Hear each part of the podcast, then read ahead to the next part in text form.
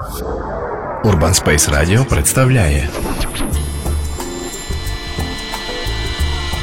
Тарас Прохасько. Цикл радіоісторій про місто.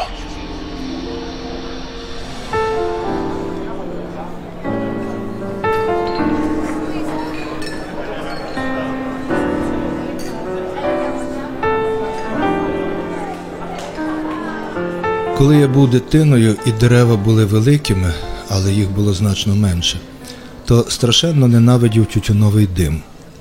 У мене був якийсь хронічний бронхіт з астматичним компонентом, а тато багато курив. Я любив, коли він курить у різних ситуаціях, любив усі його рухи із сигаретою, любив усі ті гатунки сигарет, через які він перейшов за моєї пам'яті. Столичні, космос, український, ява, флуераж, правдиве американське мальборо, але задихався від пасивного куріння, особливо у машині, коли під час довгої їзди тато викурював одну за одною, ледь відкривши трикутне мале віконечко. Думав, що моя дорослість означатиме можливість не бути пасивним курцем. У армії я насолоджувався своєю незалежністю. У той час, коли більшість колег потерпали від браку курива або похапцем впихали у себе роздобуту сигарету, я переживав дзенівські хвилини абсолютної порожнечі. І аж по тому щось змінилося. Підозріваю, що тоді у мені прокинулася якась нестримна життєва сила. Почувався настільки могутньо, що це лякало. Треба було ту силу чимось спутати, аби не зробити для людства чогось надто великого і незносного. До того ж, перша сигарета страшенно посмакувала. Виявилося, що дим, якого не міг терпіти, заходячи всередину сформованим собою ж потоком, має зовсім іншу структуру, як розсіяні дифузні частки спаленої кимось іншим сигарети. Я знайшов свій зовнішній скелет, то, що мало би слугувати незнищенним опорно-руховим апаратом. Прошу дуже, життя стало простим, мотивованим і структурованим.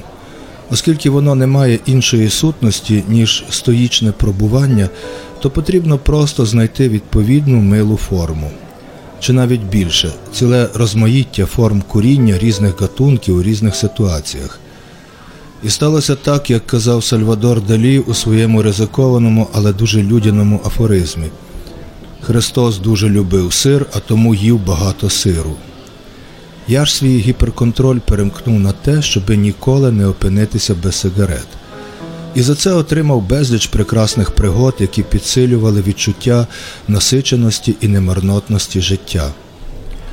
У цьому сенсі найлюксусовішим був 1990 рік, рік найбільшої тютюнової кризи у новітній історії українських земель. Прекрасний час для одержимих, які вкладали всі свої таланти у найпростіше надзавдання – аби день був безсумнівно вдалим, аби роздобути своїх кілька сигарет. Того року мені, як і сотням тисяч інших патріотично налаштованих курців, довелося особисто зрозуміти, яка економічна епоха закінчується, яка настає і що таке перехідний період. І це було дуже цікаво: черги, талони і чорний ринок, порушення державної монополії, індивідуальне підприємництво, особливості імпорту, розмаїття і скрута. Дуже філософські штуки. Власне, тоді пристойні люди підбирали недопалки біля смітників, особливо на автобусних і трамвайних зупинках, бо громадський транспорт, якого доводилося дуже довго чекати, магічним чином приїздив саме тоді, коли у багатьох резервна сигарета догоряла до середини.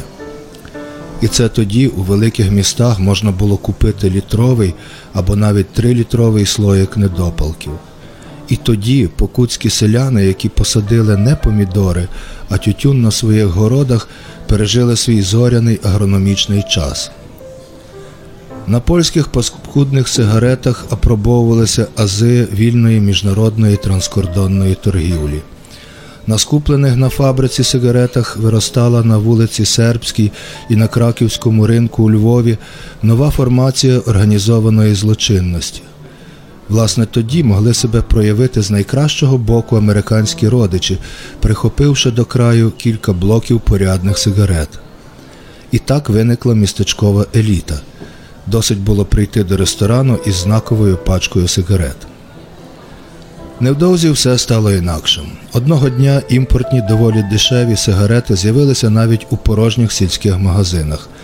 Пригод поменшало, вишуканих комбінацій теж. Перехідний період перейшов у примітивні ринкові стосунки. Треба було думати не про те, як роздобути папіроси, а про гроші, за які їх можна було б купити. Асортимент стабілізувався. Смертельно хворий тато вже просто не міг курити. Минуло ще кілька років, і всі сигарети в цілому світі стали на один смак. Кістяк закостенів і втратив свою захисну функцію. А великий поет Світліцький далі не перестає дивуватися, чому не курці так не люблять курців. Ілюзії тримають.